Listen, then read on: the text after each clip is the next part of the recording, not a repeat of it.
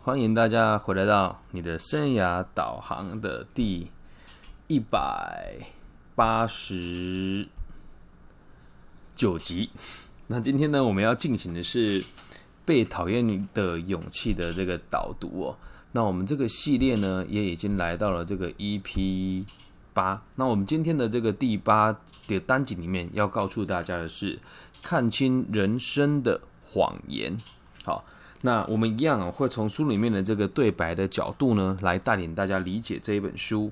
那现在我们要带领的这个页数呢，是由这个书本里面一百一十二页到这个一百二十八页。那我们就开始喽，会以书里面对谈的方式来带大家进行哦。年轻人就继续问到了哲学家，他说：“嗯，可是我的疑问还是存在啊，就是那一句‘所有的烦恼都是人际关系的烦恼’。”关于自卑感是人际关系中的烦恼，还有自卑感对我们的影响的这种说法哦，我好像已经理解了。但是人生并不是竞赛的这件事情啊，我觉得也还是说得通了。可是我真的没有百分之百的把别人当做自己的伙伴，心里啊总会觉得对方就是自己的敌人。这一点呢，我认为应该也没错。我只是很难想象为什么。阿德勒那么重视人际关系，甚至断言所有一切都与他相关呢？哲学家的回答是这样哦，他说：“ 人际关系呢是很重要的部分，不管怎么把它扩大思考，都还不足以解释完全。不知道你还记不记得上次我说过，你所欠缺的是变得幸福的勇气。那么你又为什么？”无法把其他人当作伙伴，只觉得是敌人呢？那是因为你一直失去勇气去面对人生的任务。你借由失去勇气来逃避人生的任务。这时候一定很多人跟年轻人一样啊，都会提出这个问题哦：人生的任务那是什么呢？哲学家回答说：人生的任务非常的重要，在阿德勒的心理学当中。对于人类的行动与心理层面，都提出了很明确的目标。那年轻人就要追着问了：“老师，老师是什么样子的目标呢？”哲学家的回答：“哦，嗯，如果你要理解这件事情的话，那首先呢，行动面的目标有独立以及能和社会和谐生活两项。我再重复一次哦，行动面的目标有独立。”和能与社会和谐生活两项，而支援这项行动的心里面的目标呢，则是我是有能力的，以及人人都是我的伙伴。哈，这时候年轻人就说了：“老师，老师，请等一等，让我做个笔记。”那如果你现在在听的同时哦，也对这个节目有一定程度的理解呢，也希望大家可以把纸笔拿起来哦。行动面的目标有两项：独立。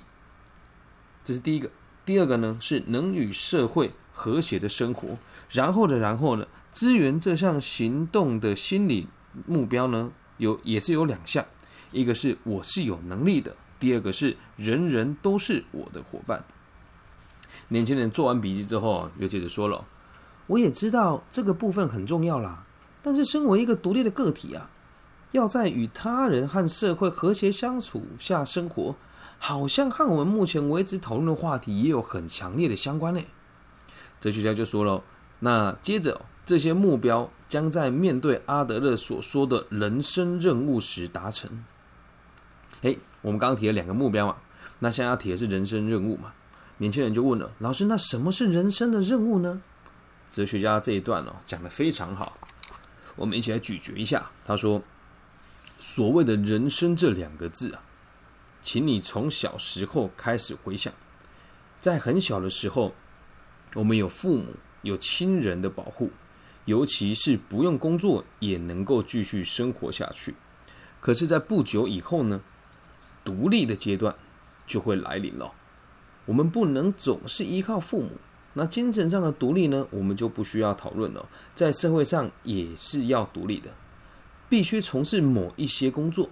而在这里的工作呢，不是只有在公司上班那么狭隘的定义而已哦。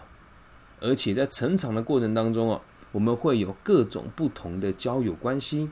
那当然啦，也有可能和其中的某个人谈恋爱，进一步的走入婚姻阶段。如此一来，也就开始了婚姻关系。有了孩子以后，亲子的关系呢，也就会跟着出现。阿德勒啊，就把这些过程中所产生的人际关系呢，分为三项，分别是工作的任务、交友的任务以及爱的任务，统称为人生任务。年轻人就追问了：在这样的情况下的任务啊，是指身为社会一份子的义务吗？还是劳动纳纳税那样子的责任呢？哲学家说：“不不不不，请以人际关系为主轴来思考这件事情。它指的是人际关系中的距离还有深度。再重复一次哦，它指的是人际关系的距离还有深度。为了强调这一部分呢，阿德勒啊曾经以三种羁绊来说明。年轻人就说：人际关系的距离和深度听起来很难理解。”哲学家继续解析了，他说：“当一个人呐以社会中的一份子而活着的时候呢，就不得不直接面对人际关系，而这个就是人生的任务。在不得不直接面对的这层意义之上呢，正是一种任务。有趣吧？你在任何地方也都是一样的逻辑啊。如果你得不得不面对的一件事情，那它就是你的任务了嘛。”那年轻人就说：“老师，那能不能具体的举例啊？”哲学家是这么回答的：“他说，首先，我们从工作的任务来想一想哦，不管是哪一种工作，没有任何一种是可以独自完成的。以我来说，通常呢，要在这个书房里面写出这个要出书的稿子哦，这是没有人可以替代的，没有人。”就是必须完，哎，这是我们每个人都得有一部分是自己完成的工作，就像我写稿这个部分了。但就算是如此啊，我们还是要有编辑、装订、印刷、校稿以及营销、通路、书店的众人的协助，才能够完成这一份工作。原则上，没有任何一个工作是不用与他人合作的。但是呢，如果以距离和深度来考量哦。工作上的人际关系可以说是难度最低的，因为工作上的人际关系呢，有一个非常明确的共同目标，那就是工作的成果与绩效。即使过程当中啊，我们处不来，也还是可以互相合作的。反过来说呢，也应该说我们是非合作不可的。当彼此之间的关系啊，如果只限于工作的时候，只要工作结束了。或者是换了一份工作，那你和你同事之间的关系呢，就会变成不相往来的陌生人。至于啊，在这个阶段的人际关系中受挫的，是那一些被称为尼特族或是简居族的年轻人。那这边呢，呃，我就必须来解释一下，什么叫尼特族呢？就是和爸爸妈妈住在一起，终身不买房子，也不愿意去工作的人，就叫尼特族啊。那什么叫简居族呢？就是躲在一个空间里面不出门，靠别人接济他过生活，这个就叫做简居族。年轻人就会问了：“哎，老师，请等一等哦。照您的说法，这些人并不是不想工作，并不是不愿意劳动，完全只是为了逃避工作中所牵连的人际关系，所以才不去工作的吗？”哲学家这时候是这么建议的，他说。我们先不说这个人哦有没有自觉，又自觉到什么程度？问题的核心呢，其实也都还是人际关系。比如说了，为了求职啊，寄出的这个履历表，然后去接受面试，结果啊，这么多间公司面试一轮下来都没有录取他，不止让他的自尊心受损了，甚至啊，连自己也都不明白是怎么一回事。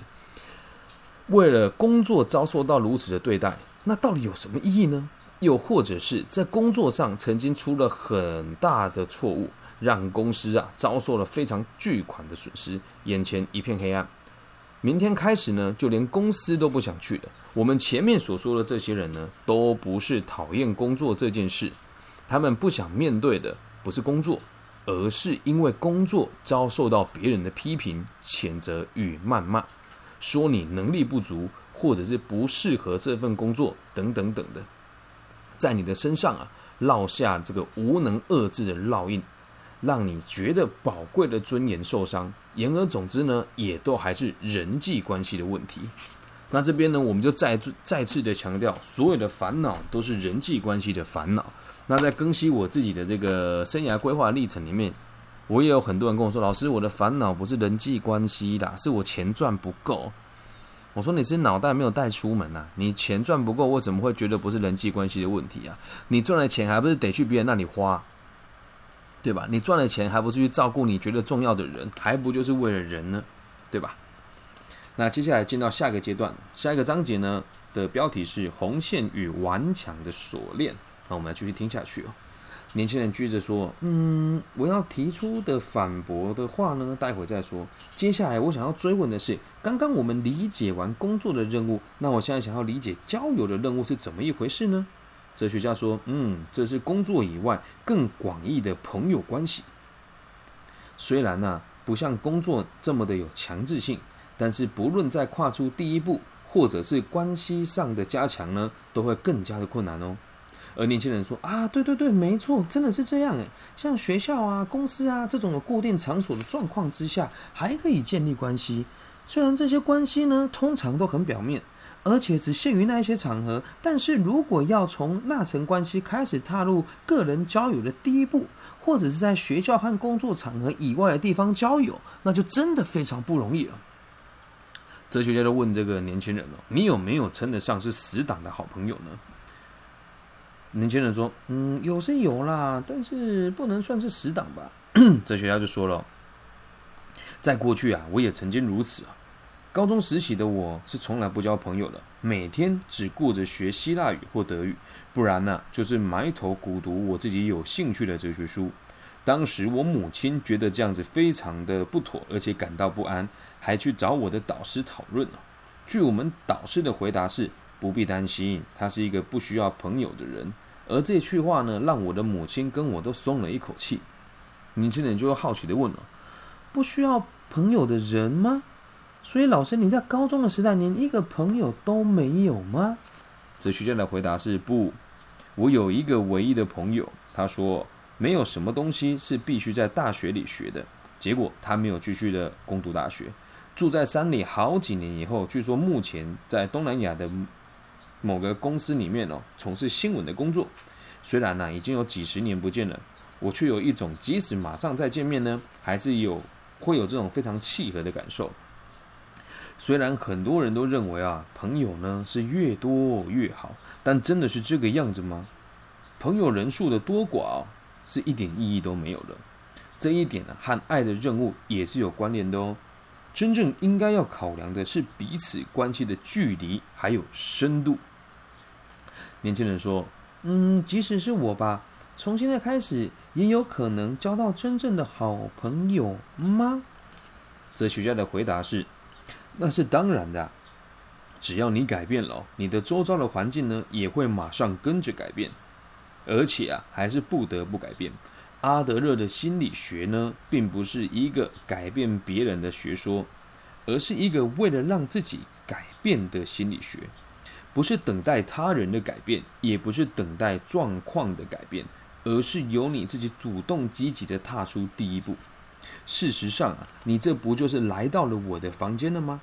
而我也接纳了你这位年轻的朋友吧。年轻人就问了：“老师，你有把我当成朋友吗？”哲学家说：“是啊，我们是朋友啊。我们在这里进行讨论，既不是心理智商，也不是工作上的关系。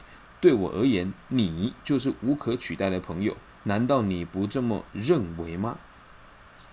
年轻人说：“老师，你说无可取代的朋友？哦，不不不不不，我没有想过这一点哦。那那先不提这个，我想要先跟你讨论了，什么是最后我们提到这个爱的任务是什么？在这边呢，我必须得暂停一下，因为最近在。”我们台湾的心理学界呢，有发生了一个很有趣的事情哦，它叫这个新生活，就是他在网络上让人家做免费的义务咨询嘛。那在这里面的人哦，他们现在在争吵的是能不能做线上的心理咨商啊，这就有趣了，这就有趣了。如果你认为是心理智商，代表你没有把个案当作是朋友。而在个体心理学里面要讨论的事情是，我们和这个个案，也就是我们所谓的这个关系对等的朋友，该怎么样一起成长。而现在在台湾的看到这个心理学的状况哦，大部分都还是会有这种所谓的医病关系啦，或者看了把自己比较高啦，又是说什么哎，我们很有勇气来做这个免费的事情啊，其实根本就不是这么一回事哦。个体心理学的角度，大家都是平等的，而人人呢都是伙伴，没有高低之别哦。我们继续往下看，来聊一聊什么是爱的任务。哲学家说，如果要讨论这个的话，请你分成两个阶段来思考，一个是所谓的恋爱关系，而另外一个呢，就是所谓的家族关系喽，尤其是亲子关系啊。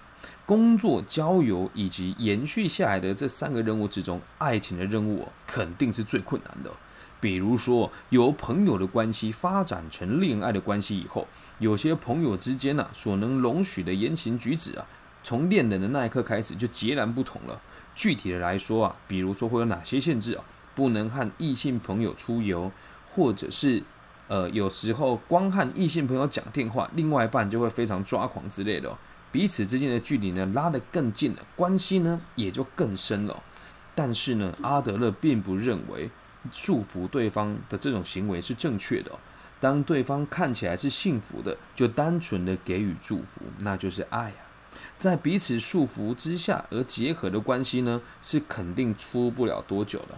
一定有很多人会跟年轻人提出一样的问题哦，说：“哎，老师，那你这样子不就是在鼓励人家劈腿吗？照你这么说，因为看起来很幸福，所以连对方出轨的时候也得衷心的祝福他吗？”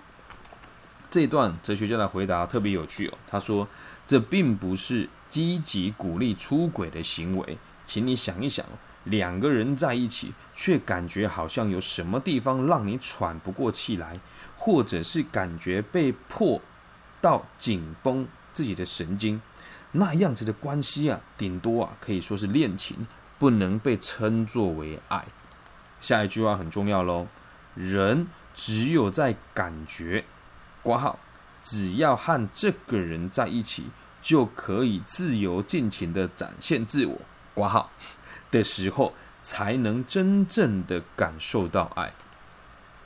没有自卑感，也不必夸耀自己的优越性，可以处于一种平稳的、自然的状态。真正的爱啊，就是这么一回事。那所谓的束缚啊，就是内心想要支配对方的一种表现。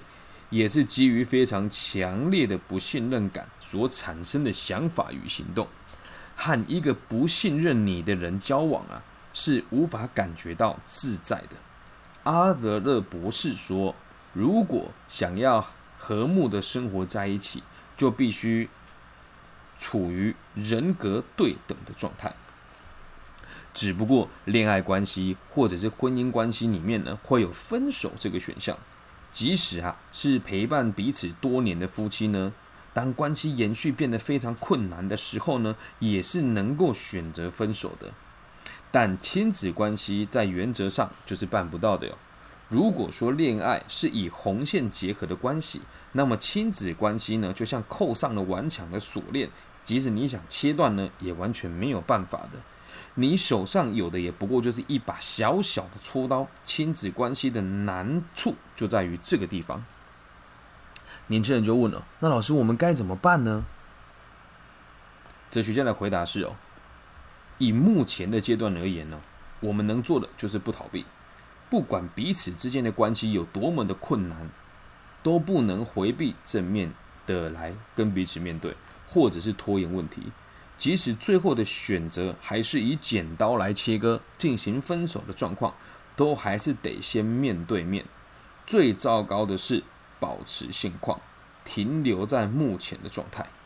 有趣吧？你看那个人的关系在争执的时候，或者不和睦的时候，就是得面对。最怕的就是一直保持现况。但是呢，这是很多人都会做的事情，不管是爱情跟工作都一样。大多数的人会选择保持现况，因为那是最轻松的嘛。接下来下个章节哦，要看的就是我们今天的重点喽。不要漠视人生的谎言。年轻人又问了：“哎呀，我的脑袋呀，又开始打结了。”老师，你刚刚说的是这样子的吧？我把别人当成敌人看待，无法视别人为伙伴，是因为想要逃避人生的任务，这到底是什么意思呢？哲学家他就这么说。举例来讲好了，你很讨厌某个人，为什么呢？因为某个人有个令人难以接受的缺点，对吧？那年轻人就说：“嗯，老师说到讨厌人的时候，我口袋里有数不清的名单呢。”然后哲学家说：“诶，这个某个人就是之前张姐有提过这个，他很羡慕这个人啊。”哲学家就说了：“可是呢，事实上哦，你并不是无法容忍这个某 A 的缺点而讨厌他，而是你先有了讨厌 A 这个人的目的，才找出可以满足这个目的的缺点。”年轻人就说：“太扯了，我为什么要这样子呢？”哲学家说：“为了逃避和 A 之间的人际关系。”年轻人很快的。排斥的回答：不不不不，这怎么说都不合理呀！这是怎么想？顺序都不是这样吧？因为对方做出让我不喜欢的事情，我才会讨厌他，不然我没有理由讨厌他嘛。哲学家说：其实不是这样的哦，请你换个角度去想哦。假设要和曾经是情侣的对方分手，那种心情的转折就应该更容易理解吧？正所谓啊，这个情侣或夫妻之间的关系哦，一定有某个时期，对方所做的每一件事情都让你非常的浪漫。而在到了一个非常长期相处下来之后呢，对方有时候做的每一件事情都让你一肚子火吧。比如说吃饭的方式让你看的不顺眼呐，在房间里面耍废的时候觉得他很烂呐，或者是衣衫不整的时候觉得他超级邋遢的啊，就连他呼吸的声音呢，你都觉得很讨厌。这样能够理解吧？年轻人就嗯，好像有点懂了哦。而哲学家就继续说。正是因为当事者在某个阶段想要终止这一段关系，为了寻找可以结束关系的理由，于是啊，就有了那样子的感受。对方其实完全都没有改变，只是自己的目的改变了。你能够明白吗？只要有那一颗心啊，人要找出对方的缺点或是瑕疵，都是非常简单的。俗话说得好嘛，“欲加之罪，何患无辞”，要说多少就有多少。人呐，可以说是非常自私又任性的生物。就算对方啊是个正人君子哦，也都可以找出理由来讨厌他。正因为如此，世界随时都可以变得险象环生，而每个人呢，都可以马上变成敌人。年轻人就问了：这么说的话，我是为了逃避人生任务，更进一步的来说是逃避人际关系，单单只是为了去编造出他人的缺点，还借着把对方当成敌人来逃避责任吗？哲学家来回答：没错，阿德勒指出，像这样子找出各种借口来逃避人生任务的情形，就称为人生的谎言。这个想法或许过于的犀利吧？就像我们现在在这个直播的现场听的人也越来越少了，因为大家觉得这好像在否定自己，但实际上这不是否定，只是带大家认识真实的自我而已哦。将自己目前所处的这个状况还有责任转嫁到他人身上。借着怪罪他人、埋怨环境来逃避人生的任务。之前呢，我们有提过患了脸红恐惧症的那一位患者也是一样，对自己说谎，也对身边的人说谎。认真的想一想，算是相当不留情面的指控。年轻人就说了：“那你凭什么断定那一定是谎言呢？我身边有什么样子的人，曾经有过什么样子的经验，你根本就不知道啊！”